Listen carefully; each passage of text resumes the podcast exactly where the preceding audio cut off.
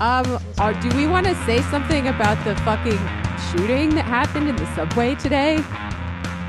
Uh, we can mention it in like the lead up for Oh, sure. Uh, uh, we problem is we none of us nobody seems to know what happened yet. So Yeah, I, I don't know what, what to say. Yeah. Well, the only take I have so far is uh, increasing the police budget did not stop this guy, no, That's true. yeah, and they're Uh. still he's fucking at large. Like the cops can't stop one person with all of the bloated uh, money and equipment they have. Makes you think. But when ladies are selling churros in the subway, that's when they really spring into action, I guess. I mean, if they were there, say like this happened and there was five cops on the platform, and they just start shooting. Uh, instead of 10 people shot, there's 20 people shot. Right, and right. this isn't speculation. This has happened outside the Empire State Building a few years ago when one person, for whatever reason, decided to uh, shoot their boss outside the Empire State Building it happens. cops, you know, since there's so many cops around the Empire State Building, they open fire. Nine people are shot in addition to the initial one. Oh, Right. jeez. Um, so more cops does not necessarily mean less bullets. And, and and all this presumes that uh, they would even look up from their game of uh, Candy Crush Saga for the minute to actually do something as they stand around in Jets jerseys. Yeah. You know, Oy. All right. Well, that was Right. certainly a take that was good. Uh, that was It's a, was that a cold a open? As much as a take as we're going to get at this breaking hour. I'm sure the whatever clue the Riddler shooter has uh, come up with will be dropped off, and we can dis- dissect that. boy.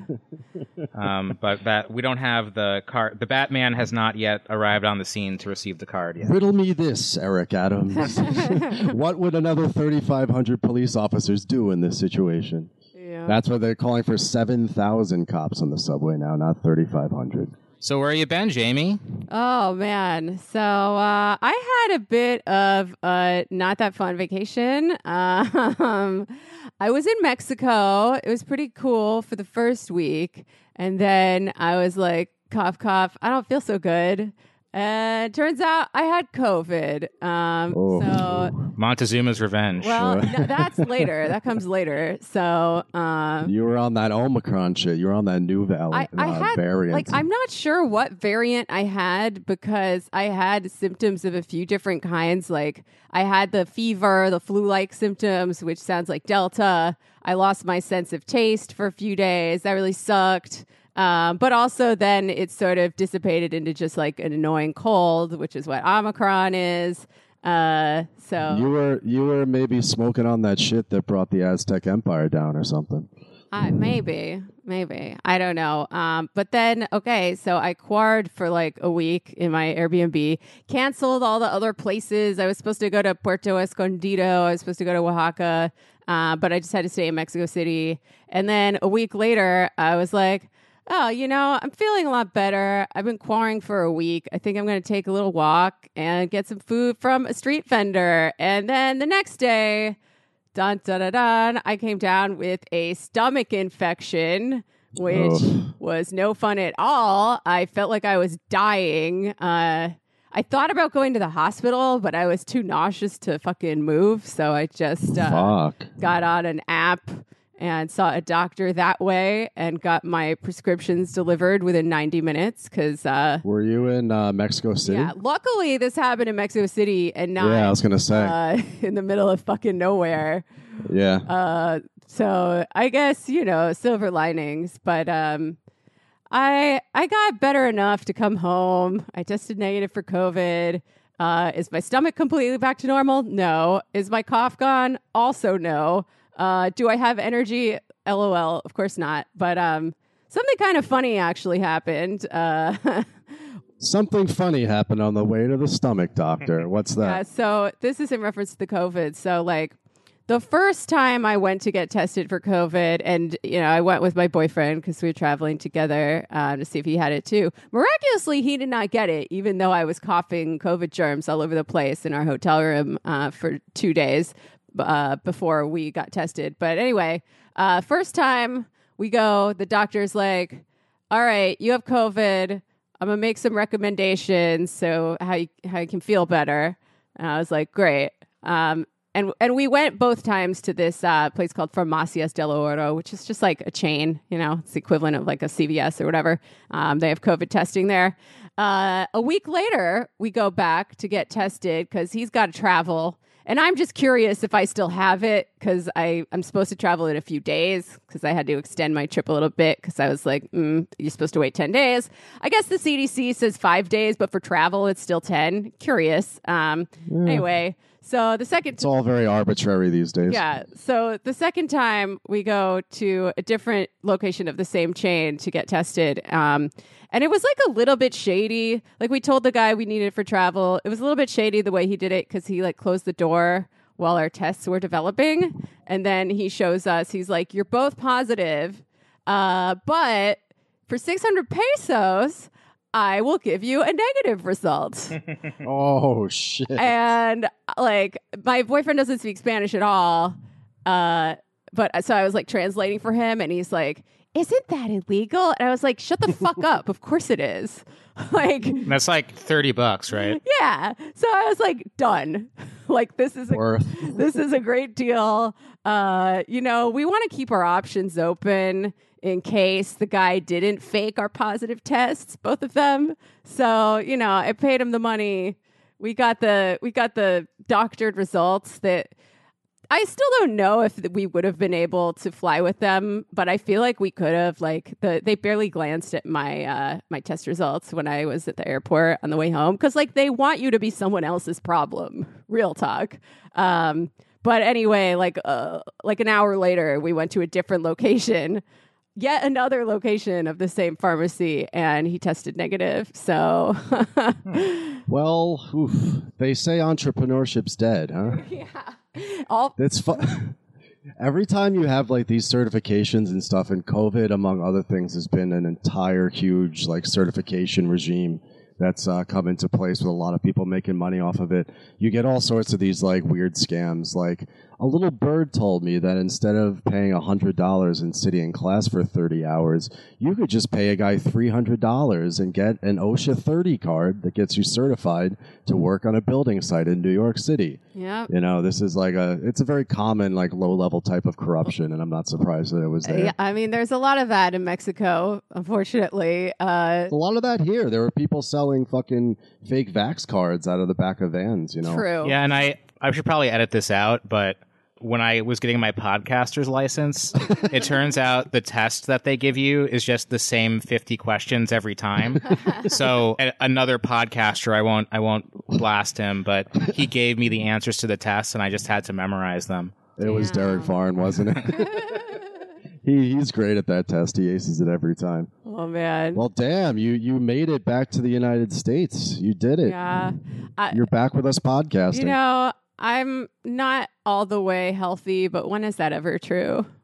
Well, I don't want to sound like a mother now, but a friend of mine did get a stomach parasite in Mexico, and a couple of years later had to get five pounds of parasite removed. So just saying, you're gonna you're gonna want to maybe get a checkup Oof. on that in a little while. Yeah, well, I'm. Sounds like a good way to lose weight. it was a great way to lose weight for him. I mean, I. The parasite and the removal of it.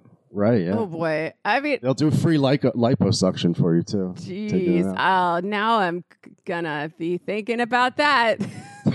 so, Sorry. great. You should know that though. That's probably important information. Great, also, uh, apparently, everybody that's listening to this podcast now has that information as well. Oh, this is a bit of a um, public service I'm so announcement glad. from I'm so glad you told me that, so that I know now, and I have one more thing to think about when I'm trying to fall asleep later.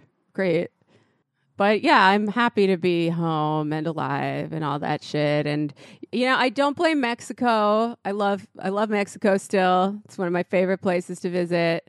Mexico City specifically, but other parts of Mexico too.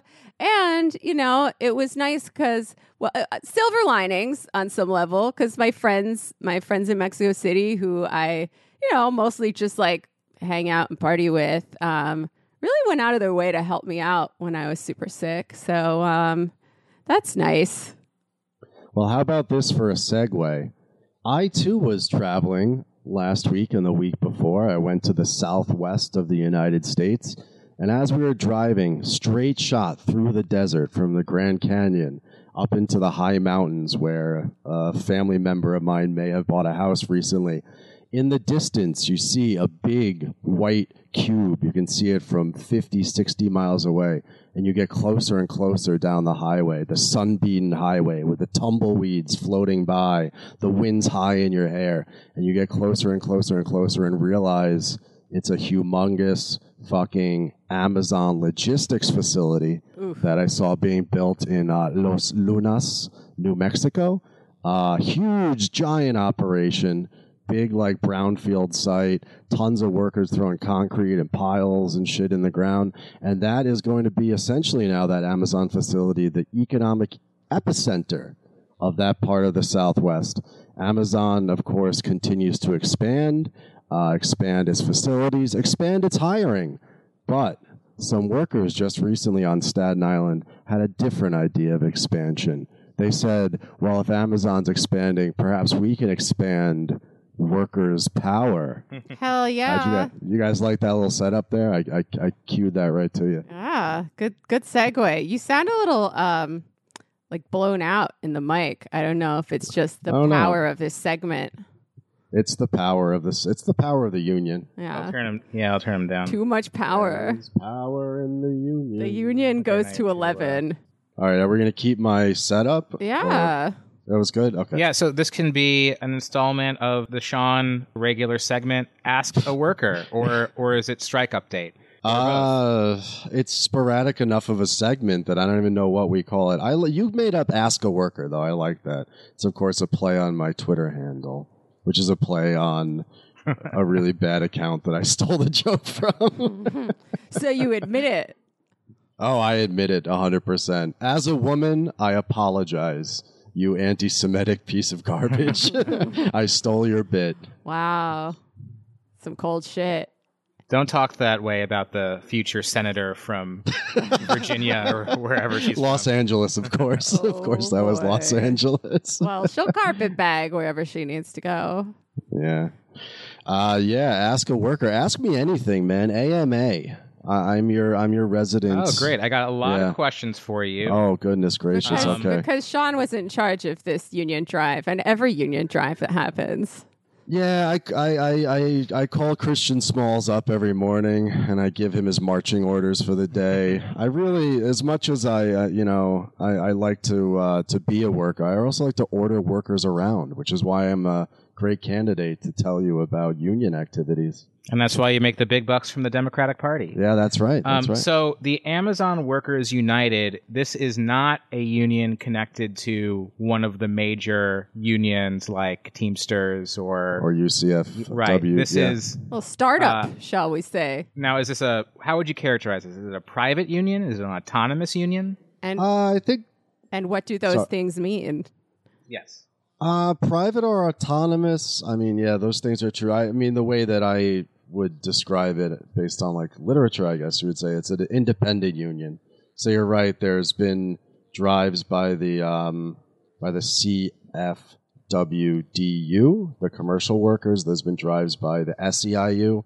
There's been a lot of talk of the Teamsters trying to get in and organize uh, the Amazon truck drivers and other workers within there, but as we saw in Bessemer now, where uh, the CFW-DU effort has twice now led to a failure to get uh, majority voting in favor of the union.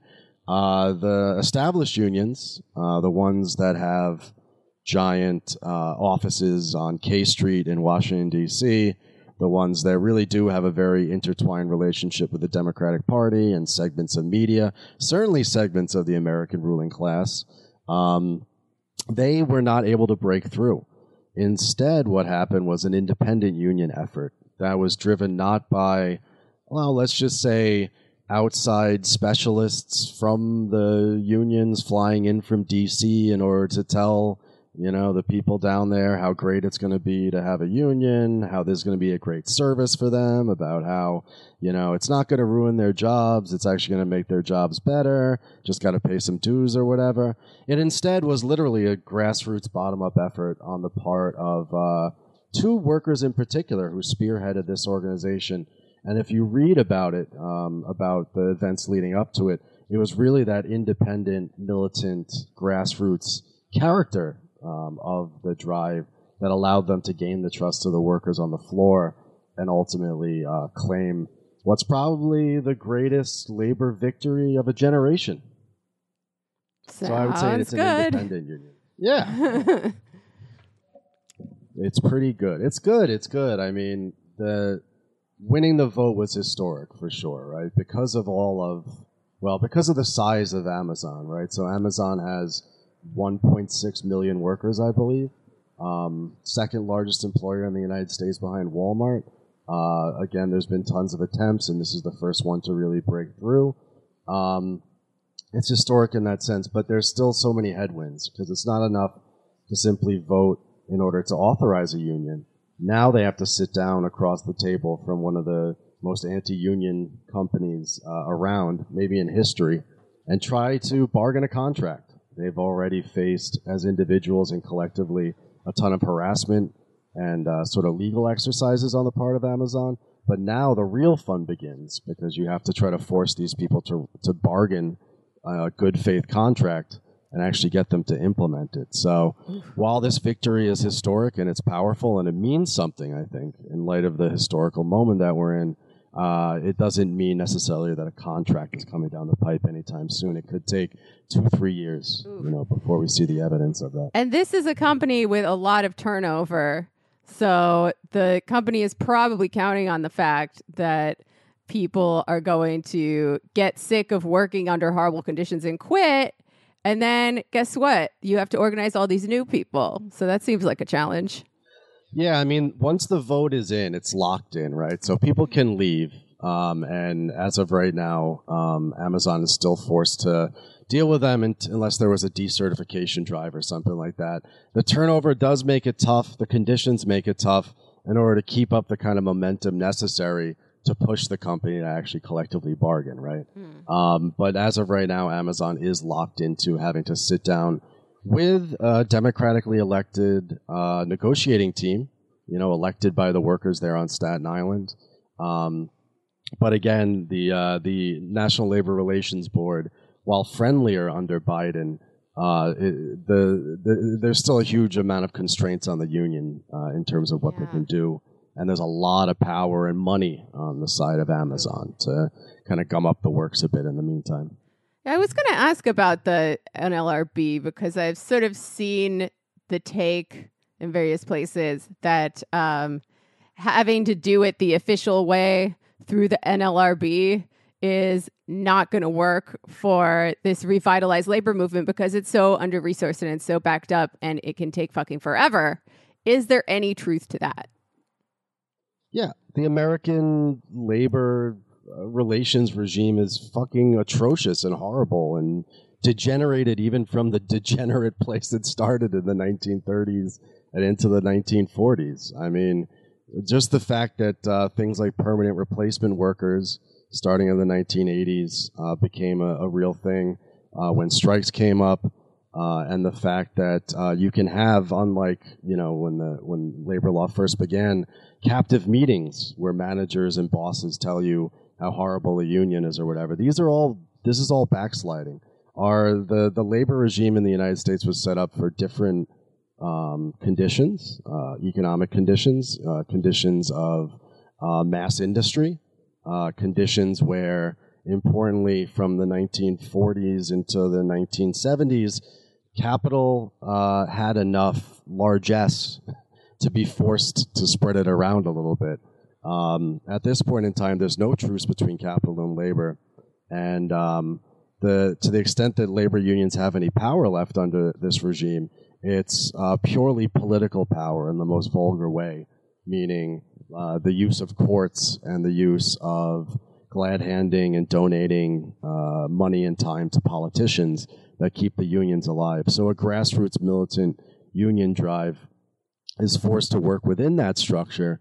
Um, this this action at Amazon, I'm not sure it in and of itself points beyond that structure at this point in time. That's something we would hope. We would hope that um, a sort of militant movement could come together that could basically smash up that old shitty system and uh, force a new one upon the state and capital. But we're not there yet. Uh, working within these constraints means that there's only so much that workers can even do in terms of direct action, um, in terms of um, you know forcing changes over the actual production process itself. So, you know, there's still a lot of headwinds, like I said. Here's a question that I see someone wrote down that I'm going to ask. Um, why didn't the Democrats show up? There's been a little bit of brouhaha over AOC, of course, uh, when they asked some some news guy was interviewing Chris Smalls, asked if he was going to thank AOC, and he said, "Hell no." uh, this this isn't. I'm not. It's not her moment. Something like that. Um, Yeah, and like, you know, people wanted to obviously anytime AOC does or doesn't do anything, it becomes all about her and whatever she represents to whatever fucking commentator is commenting on it. Um but apparently she had some kind of scheduling conflict, which is why she didn't show up to one particular rally for them. But um I think Chris Smalls, if you look at his whole answer, uh, did a good job redirecting the attention to the workers who accomplished this because you know whatever any politician did or didn't do uh, isn't really that important compared to what the organizers did what the workers Right. did right like they also like after that they tried to ask him some like trolly silly questions about jeff bezos like do you think he's going to stay in space forever now Right, and he right. and he said um no, pr- I, I don't think so. Uh, but he said, I ain't giving this moment to him either. This is about the workers. Jeff Bezos, politicians, everybody else, forget about it. I know who was here from day one. I know who supported us from day one, and I know what we're capable of doing. I mean the the fact that that the press has uh, gravitated around AOC um, in in this in this whole thing is just it shows how bankrupt and stupid our press is and how limited the imaginations are of people uh, in terms of what's possible and what's fucking important, right? Yeah. I mean, I don't. I'm not sure um, AOC really um, has much to do with it all. Democrats, uh, I guess the larger question about Democrats, um, I, I don't know what's in the brains of the Democrats. I don't know what they talk about in their little clubs or whatever around New York City or Washington or whatever. But I get the sense that because this wasn't um, an organizing effort that was previously captured uh, by one of the unions that has a relationship with the Democratic Party. And because it didn't fit in with the narrative of what politicians are supposed to do for constituents, you know, this, this wasn't a, a situation where a politician like AOC or Crowley or anybody could come down and gift these workers a union mm-hmm. through good legislation or good policy or a $15 an hour minimum wage package or whatever it is. Because it was the workers themselves doing it, that is a confusing story for the press, and it's also a tough thing for the Democrats too, or, or the Republicans or anybody, because you know workers are not supposed to act with, with outside of the bounds of those things. It's a very instrumental relationship that say the Democrats have uh, with the unions, right? Like I said, they want their money and they want the canvassers and shit like that. Um, they want them in their court. Uh, with this, you have an example of people not needing Democrats, not needing AOC, not needing the fucking the the SEIU, right? And that story right there is obviously what's important for us, but for the people who are in power, you know, that's that's actually kind of scary, I would say. Well, according to the New York Post, this is just further evidence that AOC and the DSA and you know socialism writ large does not go together with uh, labor labor unions. I mean that uh, we should put the link to that uh, that New York Post story in the article. It's, or in the show notes. It's really It's, funny. it's a very hot take, or it's a very hot take. I don't even want to dignify it by calling it a hot take. It's just like a dumb take. I guess that's a lot of hot takes. Um, but they point out how the how organized labor endorsed her opponent, Joe Crowley. Um, they don't differentiate. They just say organized labor. Like they don't differentiate between the unions that endorse Joe Crowley and this particular union that seems to be um, a bit different from the old labor bureaucracy that's so in bed with the Democratic Party um, that they'll endorse people like Joe Crowley. Um, but here's here's like the nut of their argument. They said AOC wants people to look for the to the government for all their benefits, whereas Smalls and fellow organizers want to extract even better benefits from their employers. Unionized workers with excellent health care have never been advocates of Medicare for all because they don't need it. Um, by the way, that's not true. Uh, That's absolutely untrue. Yeah. Plenty of labor leaders have recognized that if we had Medicare for all, um, they could bargain for other stuff besides healthcare at the bargaining table. Table, like uh, you know, better wages, better conditions, etc. Um, Yeah, and, and not even just the labor leadership, because that's kind of a, a red herring here. I mean, it, it is certainly true that many labor leaderships, mine for example, don't want Medicare for all because it does actually take away not not having health care to bargain over does take away an important prerogative of the union and make you know that particular aspect of what they do less essential you know to Mm. workers that's certainly true but again like whenever you read shit like this, there always has to be a distinction made between the leadership of these unions, which again are bureaucracies, which are in bed with various different power structures, and the workers themselves. And if you look, of course, at all the polling over all the years,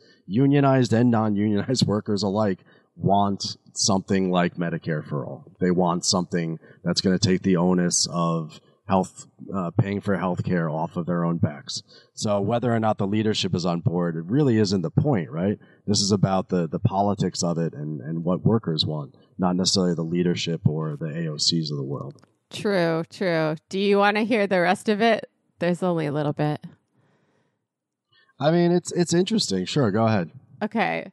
AOC and fellow Democratic Socialists claim to support unions, but much of their labor agenda consists of universal benefits that would make labor unions obsolete.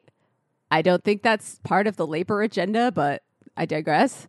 Uh, the most obvious one from the DSA's platform to quote, guarantee a job with union wages and benefits to everyone who wants one by creating millions of public sector jobs. With unions, union wages and benefits, there is no need for a union.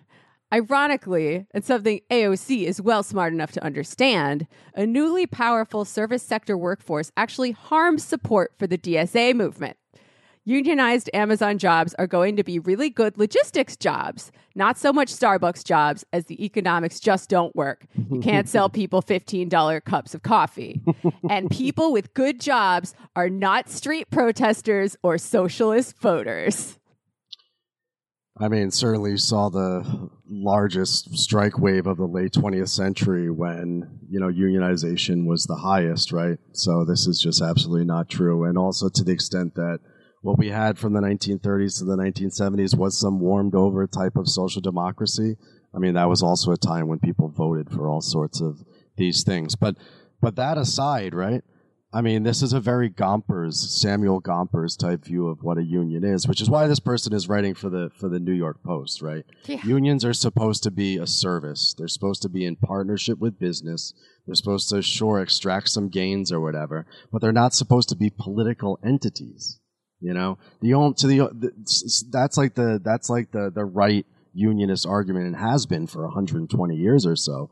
What Joe Biden would say, and let's and AOC as well, is that unions should be political to the extent that they advocate for very small bore little policy issues like developer rezoning laws in New York State or whatever, or like they advocate around minimum wage packages or something like that. But they should not be political uh, like unions or labor writ large or the working class putting forward a political program on behalf of the class itself, right? That is the danger right there. And that's something that both the Gompersites at the New York Post and Joe Biden would agree with, right? Is that a unions have a, and workers themselves have very, very um, simple and small roles to play in the conversation and in policy, and that's simply to like be another pressure group, another lobbying group to uh, to vote and give money to the right candidates when it comes along.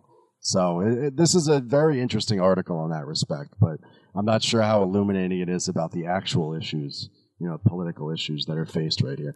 The political issues that the New York Post wants to put a spin on it, or the New York Times, I don't think are the political issues that should be important to us.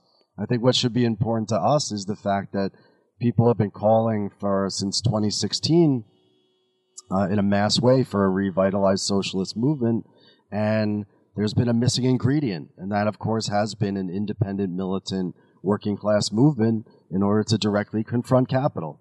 Granted that you know Amazon Labor United is not trying to overthrow capitalism, but it is the seeds and the nucleus of the kind of workers' power necessary in order to do any of the sort of reforms that people have been talking about for the last decade or so. So that's the important political aspect of this, I think.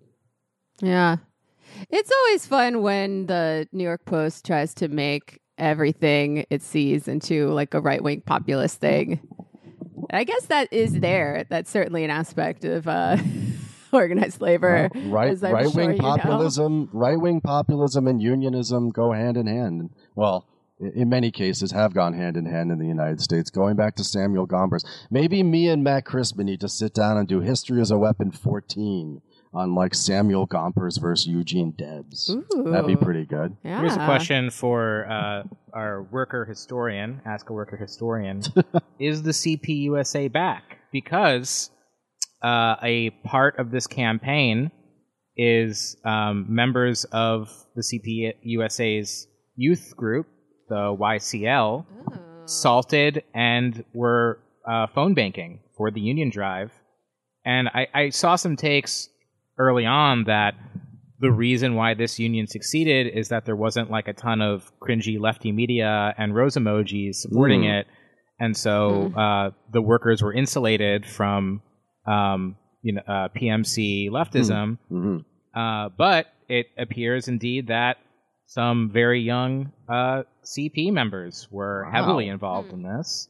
Uh, so good for them. This is the first uh, win for the CPUSA since what 1947. yeah, Uh, something so like yeah, that. what do you make of that? The the communists are back. The big C communists. Wow. Okay. Well, um, it's time to do what uh, some people online are saying and take over the CPUSA. That's been a big push on, at least on Twitter recently, is talking about taking back the CPUSA. You know what I say? Fuck it, dude. Fuck it. Take back the Communist Party, man. Bring back Browderism. Bring it all back. If that means that the CPUSA youth members are in fucking giant logistics warehouses helping workers to organize themselves, I say more power to it. We got to throw everything at the fucking wall, man. You know, if if the, if the CPUSA comes back and ends up leading us to the glorious Browderite uh, revolution, I will hang a fucking flag in my room that says communism is 21st century Americanism. I will do it, man. Change the motto of this podcast to that. So yeah, I, I, mean, I'm I'm happy that they did something for the Yeah. first time in about 60, 70 years. I'm happy. That's that's the thing, you know. Like if you bring up uh, X sect to me, you know, uh, PSL, CPUSA, whoever, um, I could like rant about why I don't like their politics or what historically I don't like about them. But my main gripe will always be, where's their W's? What have they Right. done? What like what the uh, uh, hic, hic Rhodus hic salta, right? Right, right. And here's an example of them doing it. So that's nothing succeeds like success. Yeah. Good job, no, guys. Exactly right. I mean, if if you read um, what's it, WSWS.org, they had fucking trots. They had people, you know, different line. They got a different line from the CPUSA. They got a different line for PSL or whatever. They were in the factories uh, in in the big GM struggles that were happening last year. They were in there. They were reporting from the ground. They had people at John Deere factory. They had members who were workers in that factory. They were forming their own committees and shit like that. If you do that, if you're if you're WSWS, whatever, what are they? The Workers Solidarity Party or something like that. It stands for SCP. W's and more W's.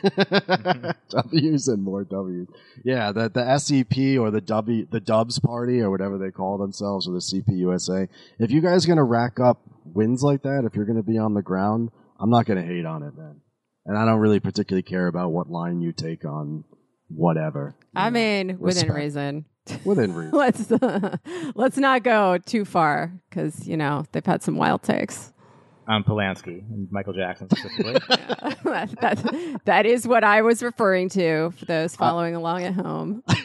I'd love to see these old moribund Trotskyist and fucking Browderite parties be so powerful on the shop floor that they're like beating each other with pipes in order to like be the ones to take over the workers council. I'm fucking here for it, man. It's not them that's been holding stuff back. Not for not at least since the 1970s or 60s or 50s or 40s or 30s or whatever.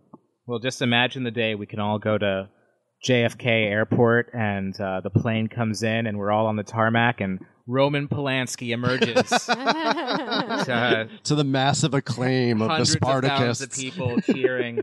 Yay! This is the future that s- very specific communists want. it's going to be the to the Finland station moment for a very specific sect of Trots. Oh boy. wow, we're getting back into the uh, the joy of sect stuff. Mm. This old school antifada, baby.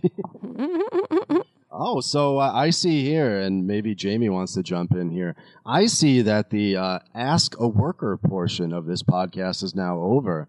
Looks like uh, we have another segment called Ask an Andy, or it could be Ask a Mapache. It could be Pregunta uh, El Mapache.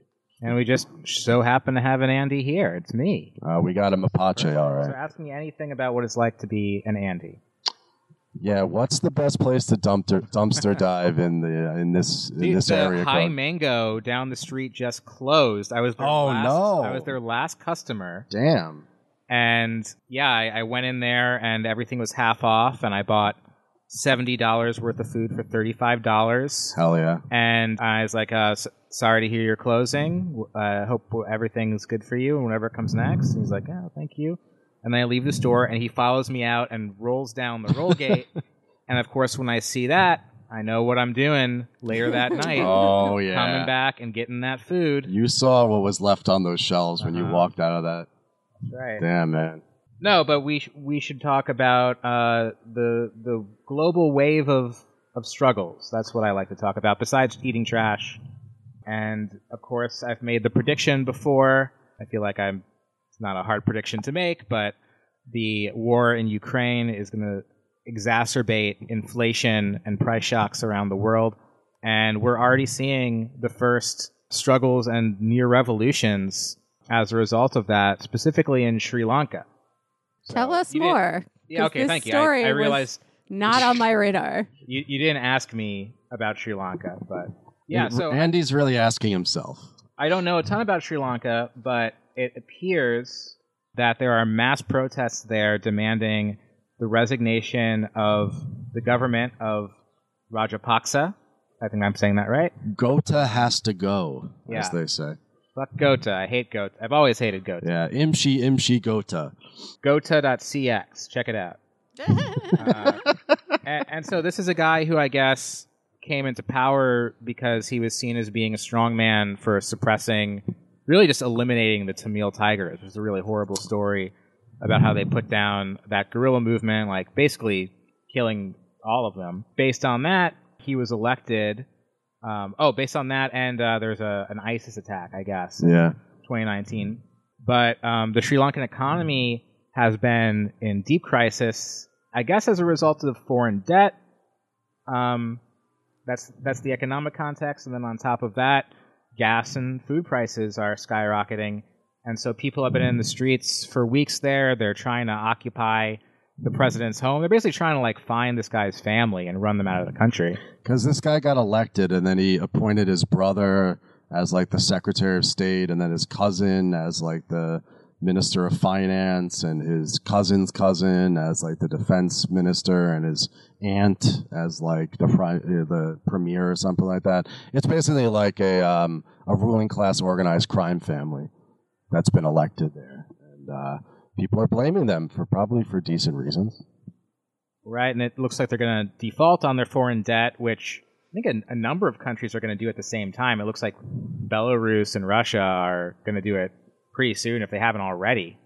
So I don't I don't know what that looks like. Those kinds of defaults from you know major economies all at once. Like, what do you think would happen?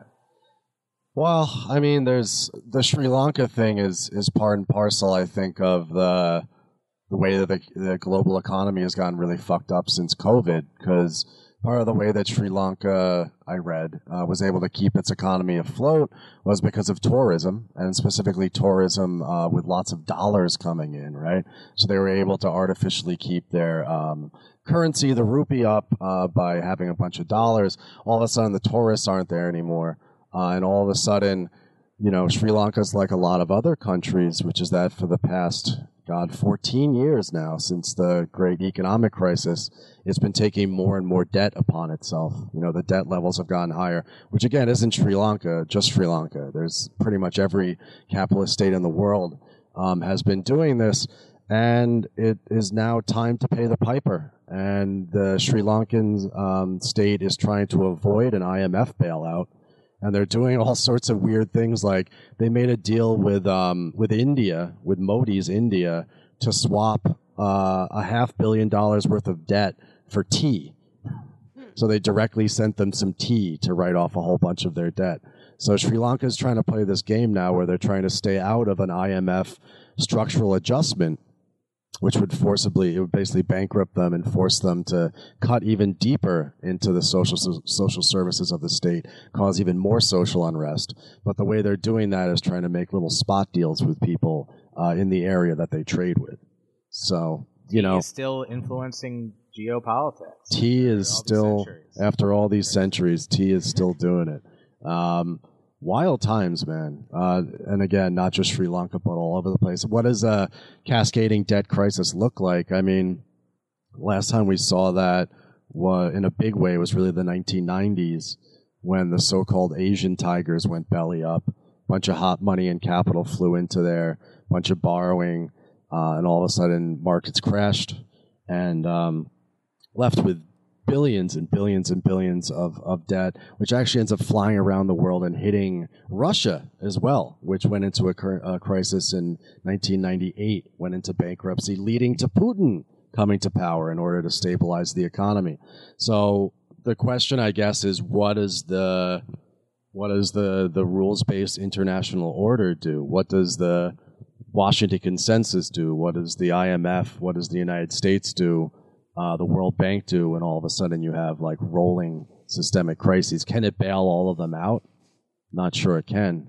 Do they want to be bailed out under the terms that uh, the IMF will give them? It's unclear. What is clear is that the um, the war in Ukraine has exacerbated economic chaos that's been around for 14 years, and specifically for two years since COVID, uh, where we're starting to see the effects really ripple to the point that there's like literal shortages right now in the Middle East of the wheat that was coming out of the fields of Ukraine that's now being rolled over by tanks, you know, as the Black Sea wheat trade goes away. So wild times coming down. So, okay, a lot of these global uprisings are responses to austerity, of course, um, and mismanagement on the part of the managers of their national economies, certainly in the case of Sri Lanka. Um, but like how much of this is overdetermined by what the global economy is doing? Because I okay, don't know the most about this, but I see people are also protesting in Peru. Uh, not that long after electing Pedro Castillo president, who is you know touted as a as a leftist, as a labor leader, uh, and yet uh, when push comes to shove, he doesn't have that much room to move around, although he's trying. Like, how much of this is the result of, you know, the specific management style, shall we say, of various leaders, and how much is uh, just what's going on, just what's happening? No, I mean that's that's a great question because I think a lot of a lot of how determined it is, how over determined it is for like any particular working class population uh, on the globe is based on whether they're in the core of uh, the global capitalist system or in the periphery, right? So you mentioned Peru, Sri Lanka. Andy's got an article here about Lebanon and Egypt. There's all sorts of uh, these similar crises happening. You see that in places that are quote unquote developing, right? Places where capital global capital goes to either extract resources or to find really, really cheap labor to run mills and textile factories or whatever. Those are the places where no matter it seems what your politics are, if you're like a former unionist turned like a neo social democrat in Peru, whether you're like a corrupt oligarchic uh, crime family uh, running things in um, in Sri Lanka, uh, whether you're like uh, Modi you know, in India, a big, powerful country that's getting squeezed by this too. Uh, the ability, it seems, for various members of the ruling class to move around and, and, maneuver and navigate this is very, very constrained. Of course, if you're the United States or you're, a, you're Europe, if you are the one that prints the dollars, if you're the one that the reserve currency is in, uh, global reserve currency is in, you have a lot more room to maneuver. If you've got a yen, if you've got a euro that you use, uh, you're able to export a lot of this crisis to the periphery, which is kind of one of the ways that in the core, global capital, capitalism has remained so stable economically and politically is because you let the devil take the hindmost, right? You, you build stability in the core while letting uh, people starve and um, be uh, hyper exploited in the periphery because that's just how the system works. So the question, I guess, a big question is um, this inflation, these shortages, these debt crises, are they going to bounce back into the core? And I think there are indications that it is. This isn't going to be like uh, 2008, uh, or this isn't going to be like the 1990s where things stay in the periphery. It looks like this is coming directly to the core. In fact, uh, Emmanuel Macron uh, despite trying to raise the pension age as a campaign promise against, you know, uh, Marine Le Pen in this election, is also talking about giving out uh, food vouchers uh, to to poor working people uh, in France because. Lord, is this uh, crisis really starting to squeeze people in the very, very center, workers in the very, very center of the capitalist core? Uh, oh boy. Yeah, but I don't think it goes to the core first because, like, if we look at Sri Lanka and, and Peru might be a better example. So there's uprising about gas and food prices in Peru. Peru's a country that's particularly exposed to price shocks because, unlike Argentina or Venezuela, they import most of their oil. They import a lot of grain too, I think. So in March, um, every country had a pr- pretty high uh, rate of inflation, uh, but it was particularly bad in Peru. I think it was like I've, I've read something like ten percent. Um, and so of course this hits immediately uh, the the uh, you know uh, urban workers and rural farmers, and this is the basis of the support of this new leftist president. And uh, something pretty similar happened in Ecuador uh, a few years ago, um, where there's this uprising over fuel prices. Uh, basically, a lot of the uprisings we've seen, beginning with the Arab Spring, are either bread riots or about fuel prices, because this is what directly impacts people immediately. And so, in these situations, often the way these mobilizations, these uprisings, gets translated is anti-corruption, right. blaming blaming these price spikes on the corruption of the political class, especially the executive. And the danger of that, of course, is the opposition just says like, well, we're going to be anti-corruption, mm. and then no matter who they are or what they do, you know, they're at the will, the whim of the global market.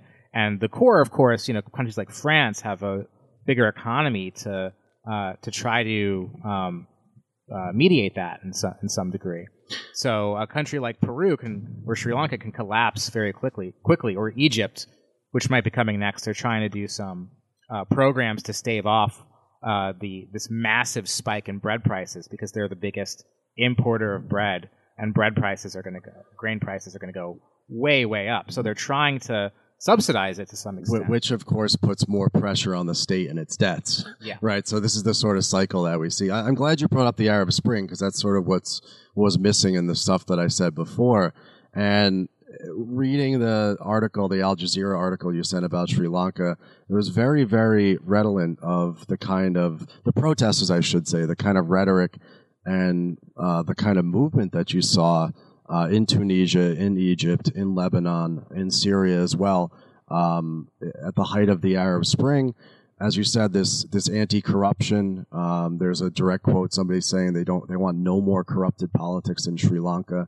It's like uh, 12 years later, 13 years later, after all the failures of what the Arab Spring was, this sort of populist uprising with like a sort of like yuppie PMC data nerd sort of like vanguard component to it that gets swept away completely by you know military by the power of the of the military or by by the Muslim Brotherhood or state actors like this. Um, you know, we're still seeing the same sort of rhetoric. The people are still demanding the fall of the regime, which was the great cry in Egypt, right? The people demand the fall of the regime. It seems as though uh, po- the politics of this has stuck there at this point in time. And maybe that's because in the article you sent, it appeared as though the Al Jazeera person, uh, reporter, was only really talking to middle class people. Uh, everyone they interviewed was like a writer or a ad advertiser worker or like a teacher or whatever. Those might have just been the people in the article who spoke English or that they could communicate with. I guess the question that we need to think about is a what is the class composition of these uh, protests, right? Um, and also, how can we imagine or do we see a way in which they can break out of the frankly failed politics of, of 2011 that simply brought a, like a reshuffling of the deck of the ruling class in that region and civil war, of course. Well, the composition of the Arab Spring as well and the recent uprisings tend to begin with professionals and the middle class and students and that kind of thing. That's that's the nature of how these protests uh, begin to articulate themselves. Yeah, as Marxists, we see that as a as a challenge. Of course, like it's got to the the working class has to eventually take the lead position, and and often they do. I think this. I think Sudan, although there's not like a ton known or understood about what happened in Sudan, that those protests absolutely began with like the uh, urban uh, middle class and professionals, um, and then spread to uh, the working class and be- and became far more proletarian in character. So that is not uh, you know how we might want it to happen, but that is often how it happens. Well, look, we don't we don't say to the world like this is how you should struggle. These are the true slogans. You know, right? We have to look at how the world itself is struggling, and as Mark said, coming to its consciousness of what it's doing. Um, I, I've got no problem with you know with that dynamic, of course. I can't do anything about it. I have no problem with it. I guess the question that we should ask ourselves is do we imagine a way in which not only these struggles can become proletarianized, and maybe enough immiseration does that, right? But also the way in which it breaks through the glass floor, right? Uh, starts to affect production. Because I, because we know that in the Arab Spring, when or in Egypt, when Hosni Mubarak was finally actually um, taken from power, it was uh, the general strikes, you know, in the oil refining and in the industrial regions in Egypt that really tipped the scale. But then what replaced that, right? What replaced that was um, ultimately the only effective force in Egyptian society that was actually out there on the street that, that could offer an alternative vision to the sort of neoliberal U.S. backed uh, military regime of Hosni Mubarak, and that was the Muslim Brotherhood. But then again, of course, because there was there remained in Egypt uh, the implicit power and that became explicit of uh, the military, you know, of of, of that institution. Um, as soon as you know the Muslim Brotherhood was democratically elected into office, another military dictator, of course, was put into place. So the question is like. How, how can we imagine this way this this time it being different? Is there a greater and more widespread immiseration? Uh, did did did the working class learn any lessons you know, from 12 years ago? Is there something like the nucleus of a communist impulse in this? Uh, are there forces on the ground who are going to be arguing for, as they should be, uh, direct attacks on the state and on private property? I think that this is, I mean, of course, we don't know, right? There's a lot we don't know about these struggles. And of course, this crisis is very, very early. But these are the sort of things we should be looking for because the only way that you're going to get history to move again and change to happen and to put this godforsaken shitty system to bed is of course by people asking posing these questions and actually doing something about it. Yeah. Well okay. I don't know nearly as much about all of these struggles as i would like to but the slogan that sticks most in my mind is one out of Lebanon um, when they would chant, all of them means all of them at these anti government protests, because for the most part, these political revolutions have simply resulted in a changing of the guard, um, different people managing the same system, and eventually they have to protest again because all of these problems are overdetermined. So, how do we go from sort of a political revolution saying we just need better managers in charge to more of a social revolution that is not only proletarian in nature, like you were saying, um, but reaches into production and, you know, uh, wants to change the basic relationships that run society um, rather than putting someone new at the top. Like, do we see signs of this happening? I mean, this was this is the old party question, then, right? This is the consciousness question. This is the million dollar question here that people have been asking themselves: what's what form of organization, socialist or communist or anarchist, uh, is adequate to the task of this? I mean, in the 20th century, obviously, people would gravitate towards um, those representatives of the Soviet bloc.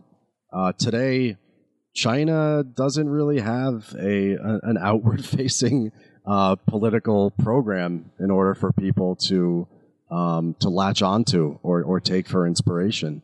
Uh, they might at some point in time, but ultimately, what is it that builds that sort of program? Uh, I mean, can it happen spontaneously? Can it happen from the ground up?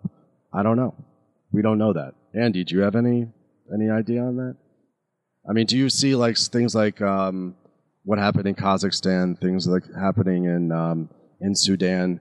Do you do you see them potentially these struggles reaching towards something that could you know reach beyond itself? Yeah, the delegitimization of the state project of trying to put some other party in power of the bourgeois nation state, um, and so I think you know, basically everyone has to go through the process of realizing that putting in like Pedro Castillo, a leftist, uh, you know, who, you know, a few years ago claimed to be a Maoist or whatever, uh, is not going to mean that you're going to have a socialist country where the workers and uh, and and rural people are taken care of. Um, it's going to mean you have leftist management of a capitalist system that is intertwined with the global capitalist system which is in that, crisis, and that workers and rural people everywhere are fighting, and that the, their struggle, the struggles uh, are literally about the same thing, about the price of living, uh, specifically food and gas prices. If a consciousness can come that that is what the struggle is, and not about the restoration or um, progressing towards a uh, socialist or a populist regime, then there becomes a, a conflict with the state, primarily with the the military initially. Um, so that's where we're headed. We're headed towards these uprisings, which have the really do have the power to change the uh, political situation very quickly, more than any election, confronting the state and the military in some way. I think through that, maybe you'll get some kind of new political subjectivity, internationally coordinated. This is all very speculative, of course, but I don't really see any other course of action. Like, I don't think anything specifically ideological is going to create that kind of international coordination. Like, no, it's not like there's a, we're lacking the ideas of Leninism or uh, a social democratic international. Those ideas exist, and people reject them because they have not worked. Mm. Well, I think TBD on a lot of these questions, though. Like, uh, I too am skeptical of the idea that, say, um, China or other countries that are nominally socialist could be a foothold for socialism until the rest of the world kind of catches up. Um, but like, who the fuck knows? like, I really think it might only be possible to know um, the role that they will have played um, in retrospect from the vantage point of having having won whatever that looks like whatever that looks like to us i mean i think this all this speculation is important because i think what it does is it it zeroes us three here and the listeners too i suppose on uh, what's what's really important. And uh, as I, I agree with Andy, and I agree with your question about overdetermination, uh, that it seems as though um, electing the right person uh, doesn't seem to do it much anymore. Certainly in the global south, it seems, and there doesn't seem to be much appetite for left populism in the, in the capitalist core these days. So you're not going to win that, I guess, by democracy. So what's left? What are the sort of things that we in the core, who can sit here comfortably and talk about and think about these things, uh, should be looking at and looking for? I mean, I think it's it's ultimately, you know, understanding that any changes come if they're not going to come from the ballot if not necessarily the bullet, then they're certainly going to come from the struggle. You know that um, you know we we should be looking to these things happening out in the periphery, these shocks and these crises and these fightbacks, and starting to try to think about our role in it. Because if indeed this crisis does continue, and if eventually it does reach the core, as prices are rising here in the United States, eight point five percent last month, for example, right? How do what do we imagine our place being in in all of this? You know, are we gonna when it happens in Detroit or Denver or Birmingham, Alabama, or wherever it is that people are listening to this from?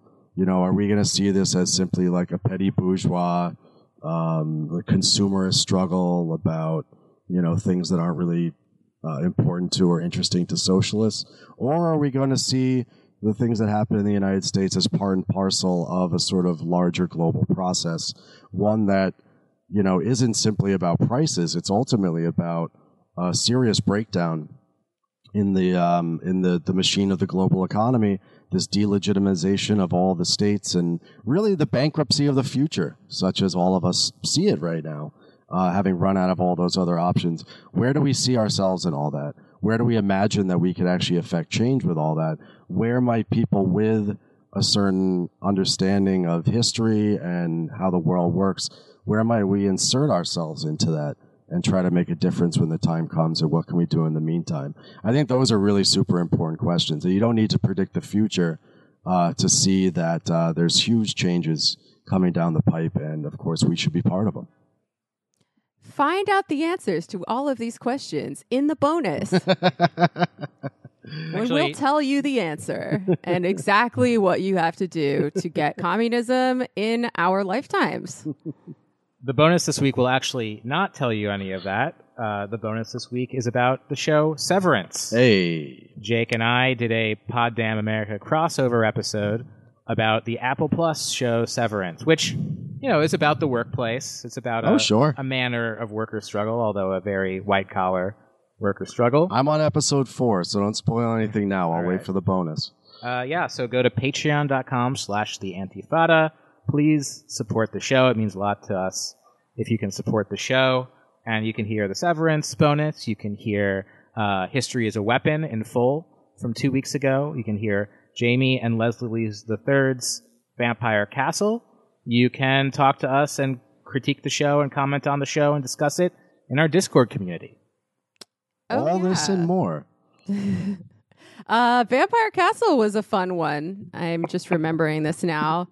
Uh, everything is such a blur, like since my weird, awful vacation. But um, I recorded this right before I left. Um, and wait, let me see if I can remember what we talked about. I remember it was fun. Yeah, we did. Oh yeah, Fright Night, which is a very s- kind of silly but also like scary and fucked up vampire movie from the 80s, um, starring a teenage boy, and he's sort of in this like real, real battle. Battle of wills with this uh, thousand year old vampire who moves in next door, who's just like a yuppie dick because it's the 80s. Name is Jerry, and he's very petty, vampire Jerry. Um, and then uh, Dracula Dead and Loving It, which is a fun Mel Brooks movie starring Leslie Nielsen. So um, definitely check that out. Also, check out my other show, um, Everybody Loves Communism, uh, patreon.com slash Everybody Loves Communism, fans.fm slash Everybody Loves Communism. We're trying to actually think of a less clunky name for it. So, uh, yeah, let me know if you have any ideas. But we're almost done with um, State and Revolution. So if that is something you're interested in reading, um, of course, by Comrade Lenin, uh, check it out. And lastly, I think before Andy does the final, final plug, or second to penultimately, check out uh, our Twitch channel, twitch.tv slash the Antifada, where we stream Paul and I, and we joke and laugh and have good times. And you can ask a worker there if you're interested. Yeah, Interaction. what days do you usually stream? Synergy. Mondays, Wednesdays, and Fridays. Go ahead to Twitch and follow us, and you'll get a notification when we go live. Right. Give Hasan a break. You know he'll be there. You know what he's gonna say. You know what what him and Grimes are up to these days. All right, yeah. And lastly, big announcement. I am going on tour to promote I Want to Believe, the Green Book, the Read the Green Book tour. Uh, coming this May, I'll be in New Orleans, Tucson, Los Angeles, hopefully Portland or the Bay Area. Still working on that. After that, Olympia, Seattle, Minneapolis, and Chicago. So if you live in one of those cities, please follow me at Space Prol on Twitter, or you know I'll announce it for sure on our feed at some point those specific dates. But yeah, see you in May. You can show up to Andy's book release, and you can take him to the best place to dumpster dive in your local town.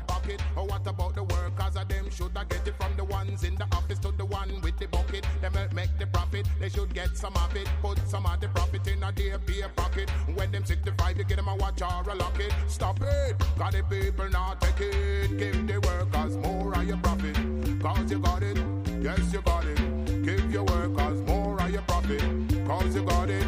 Yes, you got it. All the workers I make the profit go up so fast, and all the workers I come and work eight o'clock shop, and all the workers I come and work without breakfast, and all the workers I do all the hard work. Company made a profit, it never make a loss, and the younger one forget a pay rise was the boss. They never give no rise to the rest of the staff. The boss him a laughing by another race ass. Give the workers more of your profit, cause you got it. Yes, you got it.